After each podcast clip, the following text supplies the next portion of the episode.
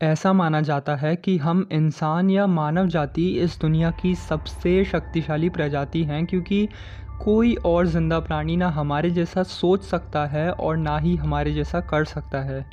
इंसान के पास सोचने, समझने और काम करने की इतनी ताकत है कि आज हम चाँद पर जाके वापस आ सकते हैं, परमाणु हथियार बना सकते हैं और सबसे रोमांचक आविष्कार आज के समय में ऑटोमेटिक सेल्फ ड्राइविंग कार्स है। आज से पचास साल पहले ये सब बस हमारे लिए एक सपना हुआ करता था और आज इतने सालों बाद हम इस सपने को हकीकत में जी रहे हैं। इंसानों ने इतनी तरक्की कर ली है कि अब हमें पूरी सृष्टि अपनी मुट्ठी में करनी है। ये इंसानों की नीड समझें या ग्रीड पर हम हर चीज़ में आगे और सफल रहना चाहते हैं।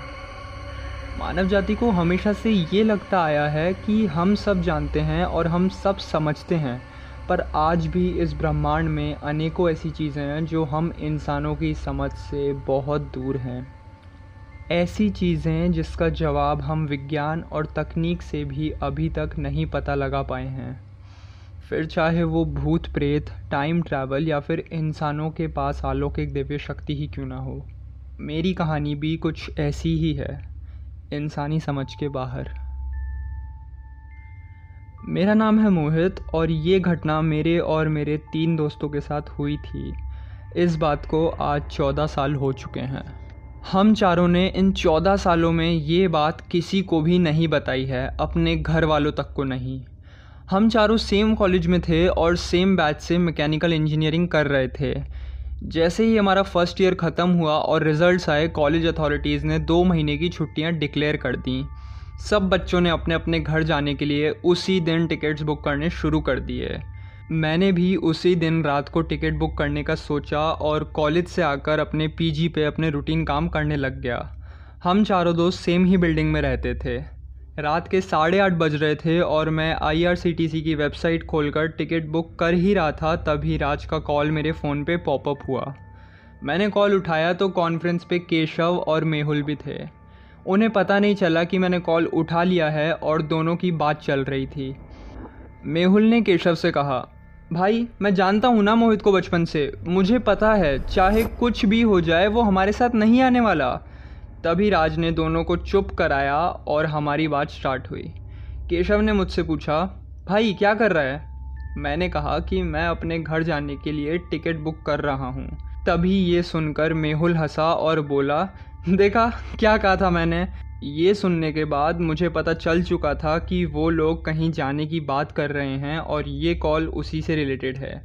मैंने कॉल पर उनसे पूछा, तुम लोग बताओगे क्या चल रहा है और कहाँ जाने की तैयारी हो रही है? तभी राज ने कहा, अरे मोहित सुन, अभी दो महीने की इतनी लंबी छुट्टी मिली है कॉलेज से तो हम सब कहीं एडवेंचरस जगह जाने की सोच रहे थे। हमने सोचा कि तू भी ज्वाइन करेगा तो मज़ा आ जाएगा। अपन सब साथ में चलेंगे it will be fun but मैं ऑलमोस्ट टिकट बुक कर चुका था and I was one click away from booking my confirm ticket I set the same to them but Keshav ने फिर से कहा मुझसे चलने को एज फिर दोबारा इतनी लंबी छुट्टियाँ हमें सेकेंड ईयर में ही मिलने वाली थी। अब सब लोग इतना इंसिस्ट कर ही रहे थे तो मैंने भी कह दिया कि मैं चल रहा हूँ and at the same time I turn off my laptop call end होने से पहले हमने डिसाइड किया कि नेक्स्ट मॉर्निंग हम सब मेरे घर पे साथ मिलेंगे to plan the trip further आज मेरा घर हम चारों में सबसे बड़ा था। The next morning as decided हम सबने मेरे घर पे मीटिंग रखी to plan our trip Raj ने पिज्ज़ाज मंगाए थे and we were having a good time after months Keshav ने अपने टैब पे गूगल खोला and we eventually started searching for good places to go for the trip हमने places देखनी शुरू करी like Kerala Guwahati Uttarakhand Manali and of course कोई trip planning हो और गोवा जाने का कोई ना सोचे, ऐसा हो ही नहीं सकता। जैसे ही गोवा जाने की बात हुई, मेहुल एकदम से एक्साइटेड हो गया और उसने कहा कि हम सब गोवा ही चलते हैं। मेहुल को बीचेस कम और फॉरेनर्स से ज़्यादा प्यार था and we all knew this हम सब हंसने लग गए। Goa wasn't a bad idea but हम सब कोई एडवेंचरस जगह की तलाश में थे। After some time the Himalayas popped on Keshav screen and we all knew that कि ये place is not worth skipping हमने हिमालयाज़ की फ़ोटोज़ देखी एंड ऑन द स्पॉट हमने डिस्कशन किया, और ये डिसाइड हुआ कि हम सब जा रहे हैं टू द हिमालयाज़ सब डिसाइड होने के बाद मैंने अपने घर कॉल करके मेरे पेरेंट्स को हमारा पूरा प्लान बताया एंड इन्फॉर्म किया कि मैं घर नहीं आ रहा as I was going on a vacation trip with my friends to with surprisingly first time mom said yes जो यूजुअली कभी नहीं होता but dad was in a bit of thought और वो थोड़ा कन्फ्यूज़ लग रहे थे मुझे वीडियो कॉल पे. I could clearly see that on his face on the video call still उन्होंने मुझे एक कन्फ्यूज़ हाँ कहा and we had some casual family conversation before ending the call मैंने उसके बाद डिनर किया एंड वेंट टू स्लीप मैं सोते समय यही सोच रहा था कि कॉल पे कोई बात थी जो मेरे डैड को खटक रही थी. जो वो मुझसे क्लियरली नहीं बोल रहे थे, यही सोचते सोचते मैं सो गया. अब नेक्स्ट स्टेप थी वहाँ जाने के लिए ट्रांसपोर्टेशन और रहने खाने के लिए अच्छे होटल्स ढूंढना. हमने सर्व किया और ट्रांसपोर्टेशन और स्टे के लिए हमें अच्छी जगह मिल गई थी, बट अभी तक एक चीज़ बाकी थी essential equipment so that we could do some adventurous mountaineering हम दोपहर में सिटी मॉल से जाकर ज़रूरी टूल्स एंड इक्विपमेंट ले आए and we started packing and preparing for our trip हमने दिल्ली से एक कार रेंट पे ली and the next day our journey by road began we were really enjoying the road journey हम मूवीज़ देख रहे थे, गाने सुन रहे थे. In short we were having best times of our lifes पर हम में से किसी को अंदाज़ा नहीं था कि ये हैप्पी ट्रिप और वो जर्नी हमारे लिए क्या क्या लाने वाली है आगे जाकर. हम न्यू दिल्ली से निकलकर चंडीगढ़ तक पहुँच गए थे एंड रात हो गई थी तो we decided to have a night stay in a nearby hotel रात एकदम नॉर्मल बीती एंड फाइनली अगेन सुबह हम निकल पड़े फ्रॉम चंडीगढ़ टू शिमला। सब प्लान जा रहा था and we reach somewhere near कुविशा road and अब हिमालयाज बस 28 किलोमीटर्स दूर था। जैसे जैसे हम पास आते जा रहे थे डेस्टिनेशन के, हम बहुत एक्साइटेड हो रहे थे। लगभग 14 किलोमीटर के बाद हम गाड़ी में ही थे कि तभी अचानक से बहुत स्पीड में एक ब्लैक एक्सयूवी हमारे से आगे निकली हमें ओवरटेक करके। एक सेकेंड के लिए हमारी गाड़ी का बैलेंस बिगड़ा, बट फिर कोई प्रॉब्लम नहीं हुई। फिर वापस से पाँच मिनट बाद वही काली एक्सयूवी ने उसी स्पीड से हमें वापस ओवरटेक किया और वो गाड़ी हमसे आगे निकल गई रोड पर। हमें सब नॉर्मल लग रहा था। कुछ टाइम बाद एक ऐसा टर्न आया जहाँ रोड का एक लंबा स्ट्रेच था और कोई भी टर्न्स नहीं थे। वो गाड़ी हमारे आगे आगे चल रही थी तो उसने टर्न लिया और फिर सेम रोड पर हमने भी राइट टर्न लिया। बट जैसे ही हमने टर्न लेके वो सीधी रोड पकड़ी, वो एक्सयूवी कार गायब हो चुकी थी। मैं और केशव आगे बैठे हुए थे और हम दोनों को ही ये चीज़ बहुत अच्छे से नोटिस हो रही थी। But we didn't said anything to Raj and Mehul cause वो पीछे बैठ के मूवीज़ देख रहे थे एंड उनका तो रोड पर ध्यान भी नहीं था। हम तकरीबन आधे घंटे से ड्राइव कर रहे थे कि तभी उस रोड पर हमारे बहुत पीछे से एक कार आ रही थी। कार बहुत दूर थी एंड मैं साइड मिरर से उस कार को देख रहा था कि तभी केशव ने विस्पर किया मुझे और कहा, Mohit it's the same black XUV मैंने भी जब दूर से आती हुई उस कार को ध्यान से देखा तो वो वही ब्लैक एक्सयूवी थी जो ऑलरेडी दो बार हमें ओवरटेक करके आगे जा चुकी थी और एक बार उस लंबे स्ट्रेच वाली रोड पर एक सेकंड में गायब भी हुई थी। मुझे और केशव को ये बात बहुत देर से खटक रही थी और अब जब हमने पहले से ही उस कार को दूर से आते देखा we wanted to know what was happening और उससे ज़्यादा हमें देखना था कि क्या ये सब सच में हो रहा है या फिर we both were tired of the road and had started imagining और overthinking this time we didn't wanted to miss this car passing by तो हमने तुरंत गाड़ी रोकी, जिसकी वजह से पीछे बैठे मेहुल और राज भी सरप्राइज़ हो गए। मैं और केशव तुरंत गाड़ी से उतरे और रोड के बीचों बीच खड़े हो गए। That car was so fast कि एक पल के लिए तो हमें लगा कि हमें रोड से हट जाना चाहिए, वरना हमारे साथ कुछ भी हो सकता है बट स्टिल हम दोनों में से कोई भी नहीं हटा उस रोड पर से। शायद वो हमारा करेज था या फिर एड्रेनलिन रश से पंप हुई एक बड़ी बेवकूफ़ी। पर गाड़ी हम तक पहुँच कुछ पचास मीटर पर रुक गई। हमने थोड़ी देर वेट किया बट स्टिल उनकी तरफ़ से कोई भी एक्टिविटी नहीं हो रही थी। केशव और मुझे इक्वली डर भी लग रहा था क्यूरियोसिटी भी हो रही थी, और एक अजीब सी फ्रस्ट्रेशन वाली फीलिंग भी आ रही थी। हम आगे उस कार तक जा ही रहे थे कि मेहुल और राज तुरंत गाड़ी से भागते हुए आए हमारे पास, और दोनों को गाड़ी में जो भी मिला हाथ में ले आए। मेहुल तो गाड़ी का फायर एक्सटिंग्विशर ही उठा ले आया था, क्योंकि उन दोनों को हमारे एक्शन से लग रहा था कि हमारी कोई रोड फाइट होने वाली है। बट क्योंकि अब हम सब साथ थे तो मुझे और केशव को थोड़ी हिम्मत मिली थी। हमने उस गाड़ी को अप्रोच किया एंड तभी गाड़ी के शीशे नीचे हुए, और जैसा मैं और केशव सोच रहे थे, ठीक उसका उल्टा हुआ। गाड़ी में दो लोग थे, दो नॉर्मल इंसान जैसे दिखने वाले लोग। गाड़ी में सिर्फ़ दो पैसेंजर्स थे और मैंने देखा तो पीछे कोई भी नहीं बैठा हुआ था। जब ड्राइवर सीट पर बैठे आदमी ने हमें देखा तो वो बहुत कंफ्यूज और डरा हुआ लग रहा था। ऑफ़ कोर्स उसका डर भी जायज़ था क्योंकि अगर चार लोग तुम्हारी गाड़ी को ब्लॉक करके बीच सड़क पर खड़े हैं तो तुम्हें डर तो लगेगा ही।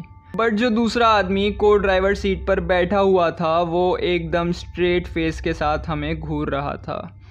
He was fully blank and totally expressionless ऐसा लग रहा था जैसे वो सारी चीज़ें बहुत ध्यान से सुन रहा है और समझ रहा है। मैं उस टाइम तक बहुत क्यूरियस और एंग्री हो गया था, तभी मैंने ड्राइवर से पूछा, तुम ये बार बार हमारा पीछा कैसे कर रहे हो? और उस लंबी रोड पर से अचानक से गायब कैसे हो गए थे तुम? क्या चल रहा है? क्या चाहते हो तुम हमसे? कौन हो तुम? हमारे इन सब सवालों को सुनकर वो आदमी पहले से ज़्यादा कंफ्यूज्ड और पहले से ज़्यादा डर गया था। तभी कुछ टाइम रुककर उसने कहा, मुझे माफ़ करें, मैं आपको अब और परेशान नहीं करूँगा। आप जाइए, मुझे माफ़ करें। मुझे अभी तक मेरे सवालों के जवाब नहीं मिले थे तो मैं अभी भी उस कार के पास ही खड़ा हुआ था और इससे पहले मैं कुछ और बोलता, केशव ने मेरा हाथ पकड़ा और कहा, मोहित, चल, वैसे भी बहुत रात होने वाली है, हम लेट हो जाएँगे, यहाँ से निकलते हैं।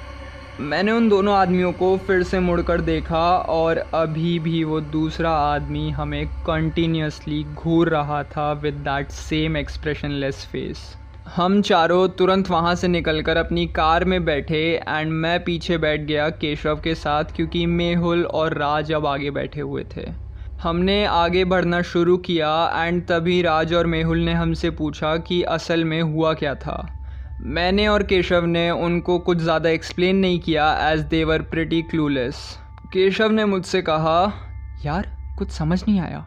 ये हुआ क्या? हमसे ज़्यादा कंफ्यूज तो वो ड्राइवर लग रहा था। इस पर मैंने कहा, पता नहीं। अगर थोड़ी देर वहाँ रुकते तो मैं उन दोनों को पकड़ के मारता। मेरे ये कहने के बाद केशव मुझे स्टेयर कर रहा था। राज भी को ड्राइवर सीट पे बैठा मुझे पीछे मुड़कर देखने लगा। आई थिंक काफ़ी टाइम के लिए कार में सन्नाटा था कि तभी राज गाड़ी चलाते चलाते मुझे टॉकिंग मिरर से देखते हुए ज़ोर से हंसा। भाई, तू थोड़ा आँख बंद कर ले रेस्ट कर, उसने कहा। इससे पहले मैं कुछ बोलता, केशव ने मुझसे कहा। लेकिन गाड़ी में तो सिर्फ़ ड्राइवर था। क्या बोल रहे तू? ऊपर से तेरे सवाल सुनकर मुझे लग रहा था कि कहीं वो आदमी बाहर निकलकर हम सबको ना मारे। वो आज भी कहते हैं कि उन तीनों ने सिर्फ़ एक आदमी को देखा था और मैं आज भी उन्हें कहता हूँ कि ड्राइवर के अलावा एक और आदमी को ड्राइवर सीट पर बैठा हुआ था। मेहुल ने हम दोनों से कहा तुम दोनों को रोड सिकनेस हो गई है। इतने घंटों से आगे ही देखे जा रहे हो। थोड़ा रेस्ट करो। एट दैट टाइम मुझे भी लगा शायद मैं थक गया हूँ तो आई लीन बैक और थोड़ी देर के लिए मैं सो गया। अचानक मेरी आँख लोगों के शोर से खुली।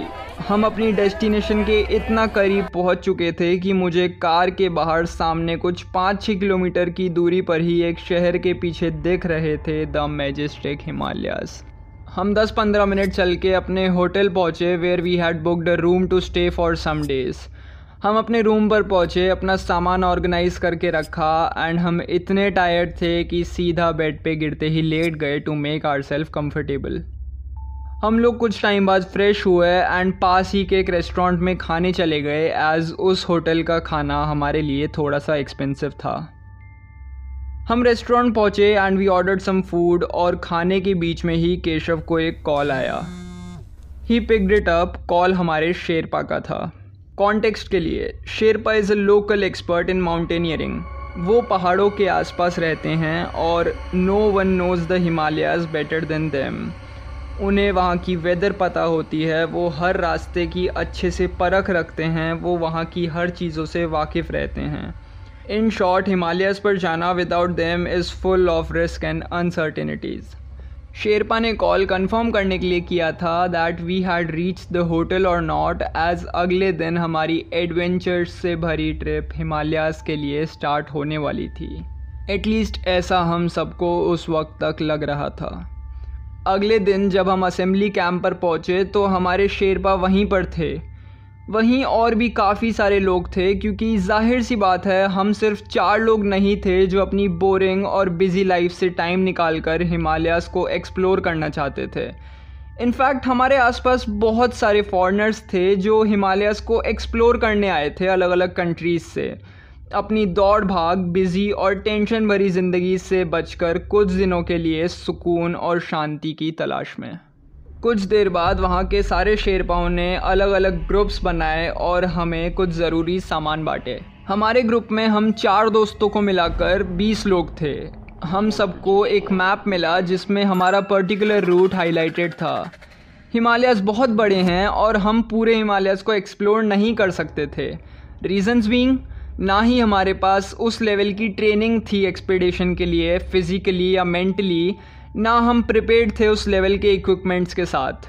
Himalayas are more than 28,000 feet in elevation and has up to 50 mountain groups in itself as I said हम कोई प्रोफेशनल माउंटेनियरिंग के लिए नहीं आए थे और हमारा last stop was camp four which was at 8,000 feet Himalayas पे चढ़ने से पहले सारे शेरपाओं ने मिलकर एक पूजा करी।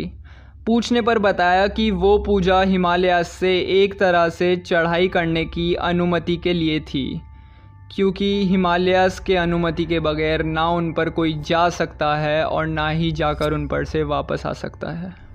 हमने अपनी जर्नी स्टार्ट करी एंड सब एज़ प्लान बहुत ही ज़्यादा बढ़िया जा रहा था। हम ऊपर पहुँचने की जर्नी इन्जॉय कर रहे थे वीडियोस बना रहे थे फ़ोटोज़ खींच रहे थे। ऐसे करते करते कैंप वन पास हुआ और पूरा ग्रुप हर एक कैंप के ऊपर आने के बाद एक दो घंटे का रेस्ट ले रहा था। ऐसे करते करते हम कैंप थ्री तक पहुँचे और उस कैंप को क्रॉस करने के बाद हमें लग रहा था जैसे हम एक अलग ही वर्ल्ड में आ गए हैं। The scenery, the flora, the fauna was really refreshing and amazing. Camp three तक पहुँचते पहुँचते बहुत रात हो चुकी थी so our Sherpa and the group decided to stay there for the night रात के तकरीबन आठ बजे तक सब रेडी हो गया सारे टेंट्स तैयार होने के बाद शेरपा ने हम सबको टेंट्स के सराउंडिंग में बाब्ड वायर्स और फेंसेस लगाने बोली। Everyone was confuse but हम सबने स्ट्रॉन्ग फेंसिंग कर दी टेंट्स के सराउंडिंग में ये सोच के कि शायद वो नेचुरल हैबिटाइट में रहने वाले जानवरों से बचने के लिए थी। एक घंटे बाद तकरीबन नौ बजे हम सबने गर्मा गर्म खाना खाया, वो भी शेरपा के हाथों का। It was the best tandoori chicken I had in my entire life Sherpa के हाथों में जादू था। हमारे ग्रुप के शेरपा कैंप में आए बाकी सारे शेरपाओं से उम्र में काफ़ी ज़्यादा बड़े थे। उनकी आँखों और चेहरे की झुर्रियों में तजुर्बा साफ़ साफ़ झलक रहा था। उन्हें देखकर लगता था कि उन्होंने अपनी ज़िंदगी में बहुत सारी चीज़ें देखी हैं। हम खाना खा ही रहे थे कि तभी हमने देखा कि शेरपा टेंट से काफ़ी दूर जाकर आग जलाकर बियर का मज़ा ले रहे थे। हम अपनी अपनी प्लेट्स लेके उनके पास पहुँचे और वहीं पर बैठ गए। शेरपा एक टक हिमालयास की चोटी को देखे जा रहे थे और फिर अचानक से उनका ध्यान हम पर गया। आओ आओ बच्चों, बैठो बैठो, उन्होंने अपनी भारी आवाज़ में कहा। हमारी बातें स्टार्ट हुई। हम चार दोस्त, जलती हुई बॉन्ड फायर शेरपा और सबके हाथों में बियर की बोतल उनसे बातें करके ही हमें बहुत सुकून मिल रहा था। वो अपने बचपन जवानी के रोमांचक पहाड़ी किस्से सुना रहे थे और हम अपने बचपन के शहरी अनुभव। हम में से किसी का वहाँ से उठने का मन नहीं कर रहा था कि तभी उन्होंने पहाड़ को देखकर कहा। हमने भी बहुत सी ऐसी चीज़ें देखी हैं, महसूस की हैं, जो सिर्फ़ हमें पता है, और शायद वो बातें हमारे साथ ही चली जाएँगी। मेहुल बहुत देर से शेरपा का ये स्वभाव नोटिस कर रहा था और तभी उसने कहा, शेरपा, आप बार बार बहुत देर से हिमालयास की उस चोटी को देखकर हमें अपने अनुभव बता रहे हैं। हम कल उसी रूट से जाने वाले हैं। क्या हुआ था आपके साथ? क्या है वहाँ? मेहुल ने हाथ उठाकर इशारा करते हुए पूछा। मेहुल के इस सवाल को सुनने के बाद मानो जैसे शेरपा को कुछ बहुत भयानक याद आ गया हो। उनके हाव भाव बदल गए थे। इतनी ठंड में भी उनके गर्दन पर से हल्के हल्के पसीने साफ़ साफ़ दिख रहे थे और उनके मज़बूत हाथों में बियर की बोतल अब काँप रही थी। इस दौरान भी वो उसी रूट को एक टक देख रहे थे। अब हम चारों भी वहीं देख रहे थे। हमें उस रूट पर कैंप फोर्ट दिख रहा था, जो काफ़ी ऊपर था मैप के मुताबिक। पर कैंप फोर्ट से ही एक रास्ता और ऊपर जा रहा था। इतनी रात के बावजूद हम वो रास्ता एकदम ठीक से देख पा रहे थे। वो रास्ता बहुत पेड़ों से भरा हुआ था। पेड़ बहुत बड़े और घने थे और वो रास्ते हिमालयास के पीछे तक जा रहे थे। वो रास्ता बहुत सारे पेड़ों से भरा हुआ था। पेड़ बहुत बड़े और घने थे और वो रास्ता हिमालयास के पीछे तक जा रहा था। हमारा रूट एकदम सीधा था। Camp four was our final destination और उसका रास्ता सिर्फ़ बर्फीली चट्टानों से भरा हुआ था। शेरपा ने हमें देखा और वो ये समझ चुके थे कि हम चारों के दिमाग में कुछ तो चल रहा है। तभी शेरपा ने कहा, सोचना भी मत। वहाँ जाने की सोचना भी मत बिल्कुल। वो जंगल तुम्हें अपने वश में कर लेगा। मत जाना। कोई वापस नहीं आता वहाँ से। ये सुनकर राज ने उनसे फिर से पूछा, बाबा, क्या है? क्या हुआ था वहाँ आपके साथ? बहुत सोचने के बाद उन्होंने एकदम धीमी आवाज़ में कहा, क्या करोगे जानकर? इंसानों को उतना ही जानना चाहिए जितनी उनकी क्षमता हो। कोई यकीन नहीं करता मेरी बात पर। सब मुझे पागल कहते हैं। मैंने मेरे दोस्तों को वहीं खोया था। हम भी तुम्हारी तरह चार थे, चार दोस्त, एक मज़बूत स्तंभ की तरह। अब मैं अकेला ही ज़िंदा हूँ। ले गए वो मेरे दोस्तों को, हमेशा हमेशा के लिए। ये सुनकर केशव ने पूछा, कौन बाबा? कौन ले गया आपके दोस्तों को? उन्होंने फिर से धीमी आवाज़ में कहा, रक्षक, इस हिमालय के रक्षक। उन्हें कोई भी यहाँ पर नहीं देख पाता, पर पर उनकी नज़रों से कोई भी नहीं बच सकता। उनकी नज़र सब पर रहती है, हम सब पर भी है। उनको नहीं पसंद यहाँ पर कोई आए और छेड़छाड़ करे। इस हिमालय की सेवा और रक्षा सदियों से करते आ रहे हैं, जब इंसान यहाँ पर थे भी नहीं। समय के साथ साथ इंसानों का भी इस जगह से परिचय हो गया। इसलिए वो और गुस्सा हो चुके हैं। मेहुल ने धीमी आवाज़ में कहा बाबा, आप हिमालय यट्टी की बात कर रहे हैं क्या? हाँ वही, शहर वालों के लिए यट्टी है। यहाँ के लोगों के लिए पौराणिक रक्षक इस विशाल हिमालय के। हिमालयाज अभी तक अपने अंदर बहुत सारे राज बसाते आए हैं। ऐसा कहा जाता है कि हम इंसानों ने भी अभी तक हिमालयाज का बस 40 परसेंट देखा है। और उसी 40 परसेंट के आधार पर हिमालय की जानकारी और खोज होती आई है इतने सालों से। अभी तक ऐसी बहुत सी जगह हैं, रास्ते हैं, पहाड़ियाँ और उनकी चोटी हैं जो हमने अभी तक देखी ही नहीं हैं। और इसी रास का एक छोटा सा पहलू है द हिमालयन येटीज़। येटीज़ भी इतने रहस्यमय जीव हैं कि इतने सालों में उनके हिमालय से जुड़े बस दो तीन किस्से ही हमारे सामने आ पाए हैं। जिसमें से एक खुद इंडियन आर्मी ने बताया है। उन्हें हिमालयास पर बहुत से ऐसे अवशेष बर्फ़ में दबे मिले थे जो दिखने में तो इंसानी शरीर की तरह हैं, पर इंसानों से बहुत विशाल और इंसानों से बहुत पुराने। ये सब बातें चल ही रही थीं कि शेरपा ने हमें अपना दाया कंधा दिखाया। उनके कंधे पर जो निशान बने थे, वो देखने में बहुत साल पुराने लग रहे थे और देखकर ऐसा लग रहा था कि किसी जानवर के पंजों के निशान हैं। तुम सब जाओ, सो जाओ, वरना कल इस सफ़र का मज़ा नहीं ले पाओगे। हम चारों बिना बोले वहाँ से उठकर अपने टेंट में आ गए। उस रात शायद हमारी वजह से शेरपा पूरी रात नहीं सो पाए थे और हम भी सारी रात उन सारी बातों और उन सारे किस्सों के बारे में सोचते सोचते बहुत लेट सोए थे। अगले दिन सुबह होते ही हम चार और बाकी सारे क्रू मेंबर्स रेडी हो गए। शेरपा ने लोगों की गिनती करी और चल दिए वही प्री डिसाइडेड रूट पर हम सबके साथ। हम रूट को फॉलो करते करते चल ही रहे थे कि अचानक से एक बर्फीला एवलांच आ गया। वो इतना बड़ा एवलांच नहीं था कि हमें कोई नुकसान पहुँचाए, पर फिर भी शेरपा ने सबको रुकने को कहा, क्योंकि आगे रास्ते पर कुछ नहीं दिख रहा था। तभी पता नहीं क्यों राज और मेहुल रूट से अलग दिशा में भागने लगे। उन्हें देखकर केशव भी उनके पीछे पीछे भागने लगा, और जब मैंने अपने दोस्तों को भागते हुए देखा तो मैं भी उनका नाम पुकारते उनके पीछे भागा। मुझे कुछ दिखाई नहीं दे रहा था क्योंकि हर तरफ़ बर्फीला तूफ़ान था, पर मैं अंदाजे से दिशा समझकर बस भागे ही जा रहा था। मुझे कुछ समझ नहीं आ रहा था कि मेरे दोस्त ग्रुप से दूर अलग रूट पर क्यों भागे जा रहे हैं कि कुछ ही देर बाद जब एवलांच का बर्फीला तूफ़ान शांत हुआ और हल्का हल्का दिखाई देने लगा तो मुझे केशव और उसके आगे मेहुल और राज बैठे दिखे। तीनों बहुत ज़्यादा थके हुए थे, हाँफ रहे थे और एक बड़े घने पेड़ के नीचे बैठे हुए थे। मैं उन्हें आगे देख पा रहा था और उन तक पहुँचने के लिए बस भागे ही जा रहा था कि तभी मैंने अपने आजू बाजू देखा। मेरे दाएँ बाएँ, आगे पीछे बस घने और बड़े पेड़ पौधे थे और ये सब देखकर मानो मेरे पैरों के नीचे से ज़मीन खिसक गई हो। ऐसा लग रहा था कि मेरे पैरों ने काम करना बंद कर दिया हो। मेरी पलकें नहीं झपक रही थीं और अब मैं धीरे धीरे अपने पैरों को महसूस भी नहीं कर पा रहा था। मैं ये अब तक समझ चुका था कि हम दूसरे रूट पर आ चुके हैं। वही रूट जिसके बारे में शेरपा पिछली रात हमें बता रहे थे। जंगल से होता हुआ हिमालय के पीछे जाने वाला रूट। मैं ये सब सोचते सोचते बर्फीली ज़मीन पर बहुत ज़ोर से गिर पड़ा। मुझे गिरता देख राज मेहुल और केशव तुरंत सामने से भागते हुए आए और मुझे उठाने लगे। जैसे तैसे मैंने अपने होश संभाले और फिर मैं गुस्से से तीनों पर चिल्ला पड़ा।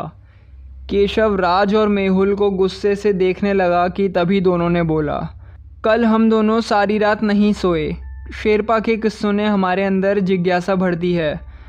हमें जानना है वहाँ क्या है, इसलिए हम इस रूट पर आ गए भागते भागते ये सुनकर मेरे होश उड़ गए थे और मुझे शेरपा की रात वाली बात याद आ रही थी। मानो जैसे उन पर एक अलग ही भूत सवार हो गया हो। मैं पीछे मुड़कर चलने लगा। केशव भी मेरे साथ साथ चल रहा था कि तभी राज और मेहुल एक साथ बोले। उन्हें फिर से कहा, हम दिल्ली से इतनी दूर आए हैं एंजॉय करने एडवेंचर्स करने, हिमालयस को एक्सप्लोर करने। हमारा कैंप फोर लास्ट डेस्टिनेशन है और उस रूट पर बस बर्फ़ ही बर्फ़ है। कुछ खास नहीं है देखने को। पर इस जगह को देखो। यहाँ घना जंगल है और आगे जाकर पता नहीं हमें क्या क्या देखने को मिलेगा। उस टाइम तक मैं बहुत ज़्यादा होपलेस फील कर रहा था। मुझे समझ नहीं आ रहा था कि मैं क्या करूँ। वापस चलने के लिए अपने दोस्तों को कैसे मनाऊं? अपने दोस्तों को वहीं छोड़ के वापस चला जाऊँ या उनके साथ एक ऐसी जगह निकल पड़ूं जहाँ बहुत ज़्यादा खतरा है? थक हार कर मैंने उनके साथ आगे चलने का डिसाइड किया and we started following the trail आगे चलते चलते मुझे कुछ भी समझ नहीं आ रहा था, मैं टोटली ब्लैंक था। अगर जहन में कुछ चल रहा था तो बस शेरपा की कहानी और उनकी चेतावनी। हम जंगल में काफ़ी अंदर तक आ गए थे और अब हमें बहुत अजीब व गरीब किस्म के पक्षी दिख रहे थे। कुछ देर बाद हमें झाड़ियों में से भागता हुआ एक पीले रंग का हिरण दिखा। हम ये सब पहली बार देख रहे थे। इतना सुंदर पर अजीब व गरीब दृश्य। हम और आगे बढ़ने लगे कि केशव अचानक से बीच रास्ते में ही रुक गया। वो सबसे आगे चल रहा था तो हम सब भी उसके पीछे रुके और वो ज़मीन पर बहुत ध्यान से कुछ देख रहा था। जब हम तीनों ने आगे बढ़कर देखा तो ज़मीन पर एक पैर का निशान था। वो पैर इंसान के जैसा ही था, पर तकरीबन दो फीट चौड़ा और छः फीट लंबा। ये देखकर अब हम सबको एक अजीब सा डर भी लग रहा था और जिज्ञासा भी हो रही थी ये जानने की कि क्या वो पैरों के निशान सच में किसी हिमालयन यटी के हैं या फिर कोई नॉर्मल माउंटेनियर के। ये देखकर मेहुल ने अपना कैमरा ऑन किया और वो फुटप्रिंट की फ़ोटो ले ली। मेहुल रास्ते की स्टार्टिंग से सारी फ़ोटोज़ अपने कैमरे से कैप्चर करते जा रहा था, जिससे वो वापस जाकर इंस्टाग्राम पर उन्हें पोस्ट कर सके। हम और आगे बढ़ ही रहे थे कि कोई बहुत ज़ोर से चिल्लाया और वो आवाज़ इतनी डरावनी थी कि हम सबने भागना शुरू कर दिया। हम चारों बिना पीछे देखे बस एक के पीछे एक भागे जा रहे थे और इस दौरान तेज़ साँसें और एक मज़बूत कदमों की आवाज़ हमारा पीछा कर रही थी। हमारी इतनी हिम्मत भी नहीं हो रही थी कि हम पीछे मुड़कर देखें कि वो चीज़ क्या है। बस अगर हमारे दिमाग में कुछ था उस टाइम तो वो था हमारी जान बचाना। हम सब बहुत तेज़ी से एक के पीछे एक भागे ही जा रहे थे कि तभी आगे हमारी नज़र एक छोटी सी गुफ़ा पर पड़ी। उस वक्त हमारे लिए अपनी जान बचाने के लिए वो गुफ़ा ही इकलौता विकल्प थी। हम चारों उस गुफ़ा में घुसे और फिर अचानक से हमारे अंदर घुसते ही वो चिल्लाने की आवाज़ फिर से आई। हमने गुफ़ा के अंदर घुसकर जब और आगे जाना चाहा तो हमने पाया कि गुफ़ा का रास्ता बंद था। फिर अचानक जहाँ से हम गुफ़ा में घुसे थे, वहीं से हमें एक अजीब सी आवाज़ आई। ऐसा लगा कि कोई बहुत बड़ी चीज़ कहीं से गिरी है या फिर कोई बर्फ़ की चट्टान से टकराई है। उस डरावनी आवाज़ के तुरंत बाद ही गुफ़ा का एंट्रेंस बर्फ़ से ढक गया। उस डरावनी आवाज़ के तुरंत बाद ही गुफ़ा का एंट्रेंस बर्फ़ की चट्टानों से बंद हो गया। अब तक हम चारों को ये समझ आ चुका था कि कोई तो हमारे वहाँ आने से नाखुश था और अब जब गुफ़ा का एंट्रेंस ब्लॉक हो चुका था वी न्यू किसी ने तो वो काम इंटेंशनली किया था। अब हम चारों के पास बहुत ही ज़्यादा लिमिटेड ऑक्सीजन सप्लाई थी क्योंकि वैसे ही हम बहुत ज़्यादा एल्टीट्यूड पर थे और गुफ़ा का एंट्रेंस भी बंद हो चुका था। मैंने तुरंत अपना लाइटर जलाया और इस होप में एंट्रेंस तक गया कि शायद एंट्रेंस में कोई तो ओपनिंग हो जहाँ से हम वापस निकल पाएँ बाहर। जब मैं वहाँ पहुँचा तो मैंने देखा कि एंट्रेंस वॉज़ कम्प्लीटली ब्लॉक्ड तुरंत हम सबने गुफ़ा से निकलने के रास्ते ढूँढने स्टार्ट किए but there was not a single way out दिन छुप रहा था so we decided to make a bonfire हमने बिना समय गवाए अपनी माउंटेनियरिंग किट से ड्राई वुड्स फ्यूल और लाइटर्स निकाले और तुरंत दो बॉन फायर बना दी। First one was to keep us warm for our survival and second जिस पर हमने कुछ खाना बनाने का सोचा विच वॉज़ बिकॉज़ हमने आधे दिन से कुछ नहीं खाया था। We all were a bit relieved as bonfire start हो गई थी और हमारा खाना तैयार हो रहा था। उस समय केशव राज और मेहुल को बहुत ही ज़्यादा गुस्से से देख रहा था एज उन दोनों की वजह से हम लाइफ और डेथ की सिचुएशन में थे। बट समहाउ मैंने केशव को शांत कराया एज राज और मेहुल ऑलरेडी डिप्रेस्ड और गिल्टी फील कर रहे थे।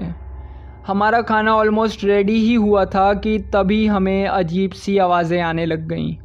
ऐसा लग रहा था कि काफ़ी सारे लोग एक साथ कुछ चैंट कर रहे हैं और फिर साथ ही बहुत सारे ड्रम रोल्स की भी आवाज़ आने लग गई।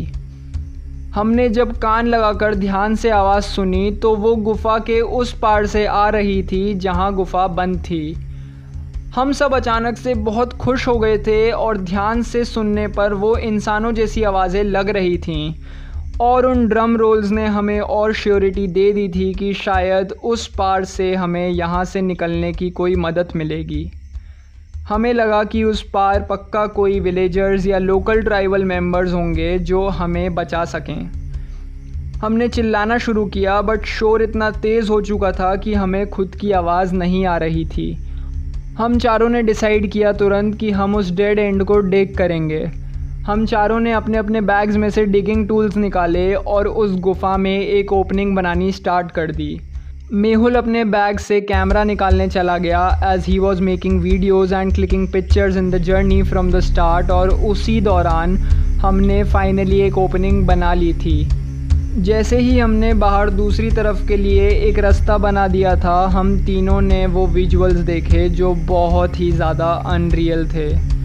गुफा के उस पार भी एक बहुत बड़ा इलाका था जो चारों तरफ़ से घने पेड़ों से घिरा हुआ था। वहाँ बहुत सारे पीले हिरण थे, अजीब दिखने वाले पक्षी थे और सारे पेड़ पर्पल कलर के थे। पर उसके बाद जो हमने दृश्य देखा, वो देखकर हमारे होश उड़ चुके थे। हर जगह भारी जगमग थी और पूरा बर्फीला इलाका रोशनी से चकाचौन था। बर्फीले मैदान के बीचों बीच एक बहुत बड़ी आग जल रही थी और फिर जो दृश्य हम तीनों ने देखा हमारा शरीर एकदम से फ्रीज़ हो गया। हम जो देख रहे थे, उस पर से हमारी नज़रें हट नहीं पा रही थीं और उस बॉन्ड फायर के बाहर सर्कल्स बना के कंटिन्यूस चैंटिंग और ड्रम रोल्स के साथ वो अजीब सा रिचुअल और कोई नहीं, बल्कि येटीज़ कर रहे थे।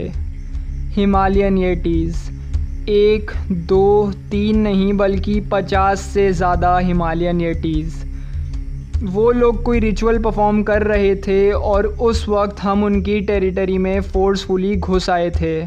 उनका ध्यान हम पर नहीं था जो हमें अभी भी ज़िंदा रखे हुए था। पर तभी पीछे से मेहुल ने जब हमें ओपनिंग के बाहर देखा, वो बहुत ज़्यादा एक्साइटेड हो गया और ज़ोर ज़ोर से चिल्लाते हुए आ गया। हम उन येटीज़ की ट्राइब से लगभग 100 मीटर दूर खड़े थे, पर अब बहुत देर हो चुकी थी। मेहुल की चिल्लाती हुई तेज़ आवाज़ सुनते ही वहाँ के सारे ड्रम रोल्स रुक गए और एक साथ वहाँ जितने भी येटीज़ थे, उन्होंने अपनी रिचुअल चैंटिंग बंद कर दी। वो सारे येटीज़ ने एक साथ पीछे मुड़कर हमें देखा। उन सब की आँखें गुस्से से लाल हो रही थीं और सौ मीटर की दूरी से भी हम उनकी आँखों में अपनी ज़िंदगी के आखिरी पल साफ़ साफ़ देख पा रहे थे। हमें हमारी मौत साफ़ साफ़ दिख रही थी क्योंकि अब वो येटीज़ बहुत तेज़ी से हमारी ओर भागते हुए आ रहे थे और हमारा बचने का इकलौता रास्ता गुफ़ा का एंट्रेंस बंद हो चुका था।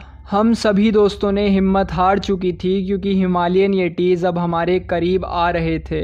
पर तभी हमें एक ज़ोर का धमाका सुनाई दिया और गुफ़ा के ऊपर से एक ऑरेंज रोशनी दिखाई दी जो येटीज़ की दिशा में जा रही थी। जल्दी करो बच्चों, इधर इधर आओ, जल्दी। एक पल के लिए इस आवाज़ को सुनते ही मानो हम सब कुछ भूल गए हों, क्योंकि वो आवाज़ हमारे शेरपा बाबा की थी। वो गुफ़ा के ऊपर खड़े हुए थे और वो ऑरेंज रोशनी और कुछ नहीं बल्कि इमरजेंसी फ्लेयर गन की थी। उन्होंने तुरंत ऊपर से दो मोटी रस्सी फेंकी और हमें चढ़ने को कहा। उस दिन मानो जैसे शेरपा के रूप में हिमालयस के रक्षकों की तरह हमारा भी कोई रक्षक आ गया था। उनके आने से हम सब में एक नई उम्मीद की किरण जागी और हम सब तुरंत वो रस्सी चढ़ने लगे। वहीं दूसरी तरफ़ सारे एटीज़ का ध्यान उन फ्लेयर्स पर था क्योंकि उन्हें लग रहा था कि वो रोशनी उनके इलाके में घुसकर उनके इलाके को तबाह करना चाहती है। हम जल्दी जल्दी रस्सी चढ़ रहे थे कि तभी अचानक से मेहुल जो सबसे नीचे था, उसका पैर एक येटी ने पकड़ लिया था। वो येटी समझ गया था कि वो फ्लेयर्स एक डिस्ट्रैक्शन के लिए था और मेहुल उस समय ज़ोर ज़ोर से चिल्ला रहा था क्योंकि येटी उसका पैर पकड़े हुए था और इस वक्त उसके हाथों से रस्सी की पकड़ बहुत तेज़ी से छूटे जा रही थी। पर लकीली मेहुल के गले में एक कैमरा था और उसने वो कैमरा लेके सीधा उस येटी के सर पे ज़ोर से दे मारा। इस वजह से येटी की पकड़ मेहुल के पैरों से छूटी और वो तुरंत रस्सी चढ़कर ऊपर आ गया। हम सब रस्सी चढ़कर ऊपर आए और तुरंत वहाँ से वापस निकले। सब बहुत ही ज़्यादा डरे हुए थे। वापस उसी घने जंगल वाले रास्ते से भागते वक्त मेहुल ने उस येटी के पैरों के निशान की फ़ोटो अपने फ़ोन से ली और हम सब शेरपा के साथ कैंप फोर पर पहुँच गए। सब लोग सो रहे थे तो किसी ने हम पाँचों को नहीं देखा और शेरपा ने हम चारों को टेंट में छोड़कर सुला दिया। हम इतने डरे और थके हुए थे कि हम तुरंत लेटे और सो गए। फिर सूरज निकला और सुबह होते ही शेरपा ने हम सब लोगों को जगा दिया। पिछली रात हमारे साथ क्या क्या हुआ था, हम सब शेरपा को बताना चाहते थे और इसलिए हम ब्रेकफास्ट के टाइम उनके टेंट में पहुँच गए।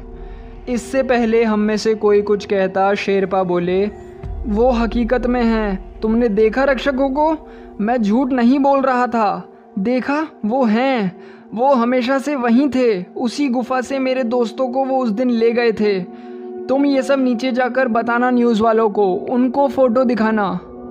हम इतने डरे हुए थे कि पिछली रात जो भी हुआ, हमने सब कॉन्शियस स्टेट में अपने सर्वाइवल इंस्टिंक्ट्स पर किया था। शेरपा की ये बात सुनकर तभी हमें याद आया कि मेहुल ने वीडियोस रिकॉर्ड किए थे और हमने मेहुल से उसका कैमरा मांगा। तभी उसने हमें बताया कि पिछली रात रस्सी चढ़ते वक्त उसके साथ क्या हुआ था, जिसकी वजह से उसे अपना कैमरा वहीं गिराना पड़ा। अब वो सारी फ़ोटोज़ और वीडियोस जा चुके थे उसी कैमरा के साथ और हमारे पास सबूत के नाम पर अगर कुछ था तो वो मेहुल के फ़ोन से खींची हुई उस येटी के पैरों के निशान की फ़ोटो थी। हमारे साथ इतना कुछ होने के बावजूद भी एक बात थी जो मुझे बहुत ज़्यादा सता रही थी। शेरपा हमारे पास पहुँचे कैसे उस रात, उन्हें हमारे बारे में कैसे पता चला? मैंने शेरपा से तुरंत पूछा। तभी उन्होंने बताया कि जब तूफ़ान ख़त्म हुआ और उन्होंने लोगों की गिनती करी तो वो समझ गए थे कि 20 में से चार लोग गायब हैं और वो चार लोग हम हैं। वो समझ गए थे कि हम उनकी बातों से प्रभावित होकर उसी रास्ते पर निकल चुके हैं। तभी उन्होंने सारे क्रू मेंबर्स को डिसाइडेड रूट पर जाने को कहा और एक एक्स्ट्रा शेरपा उनके साथ भेज दिया और वो निकल पड़े ज़रूरी सामान के साथ हमारी खोज में और पहुँच गए उस गुफ़ा तक। अगर उस रात वो वहाँ नहीं होते तो शायद आज मैं आपको ये कहानी सुना भी नहीं रहा होता। जब हम ट्रिप से वापस लौटकर दिल्ली आए तो केशव ने ये सारी कहानी और हमारे सारे एक्सपीरियंसेस जो हमने वहाँ देखे और महसूस किए थे येटीज़ का रहस्य और वो जो भी चीज़ें वहाँ हुई थी, वो उसने बहुत सारे ब्लॉग्स में समझाए और लिखे।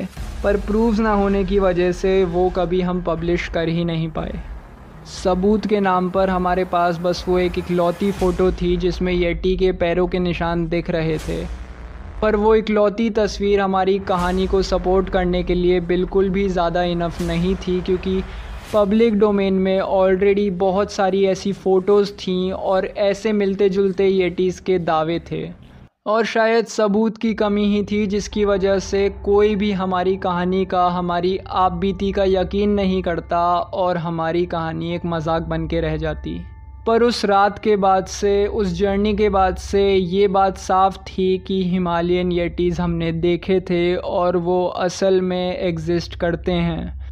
रहस्यमय हिमालयन येटीज़ विशाल हिमालयास के पौराणिक रक्षक। हाय गाइस मेरा नाम है अनिमेश एंड होपफुली ये कहानी भी आप सभी को बहुत ही ज़्यादा पसंद आई होगी। I would like to thank each and every one of you आप लोगों में से बहुत सारे लिसनर्स ने मुझे मेरे इंस्टाग्राम पर पिछली स्टोरी के रिव्यूज़ दिए हैं। I am really glad that आपको मेरी पिछली स्टोरी पसंद आई and your reviews matter a lot to me अगर आपको भी अपनी कहानी मुझ तक पहुंचानी है और आप चाहते हैं कि आपकी कहानी मैं पढ़ूं तो आप मुझे मेल कर सकते हैं। अपना ईमेल आईडी मैंने शो नोट्स में दिया हुआ है। और अगर आप मुझसे ऐसे ही बात करना चाहते हैं तो मुझे इंस्टाग्राम पर फॉलो करके डीएम ज़रूर करें।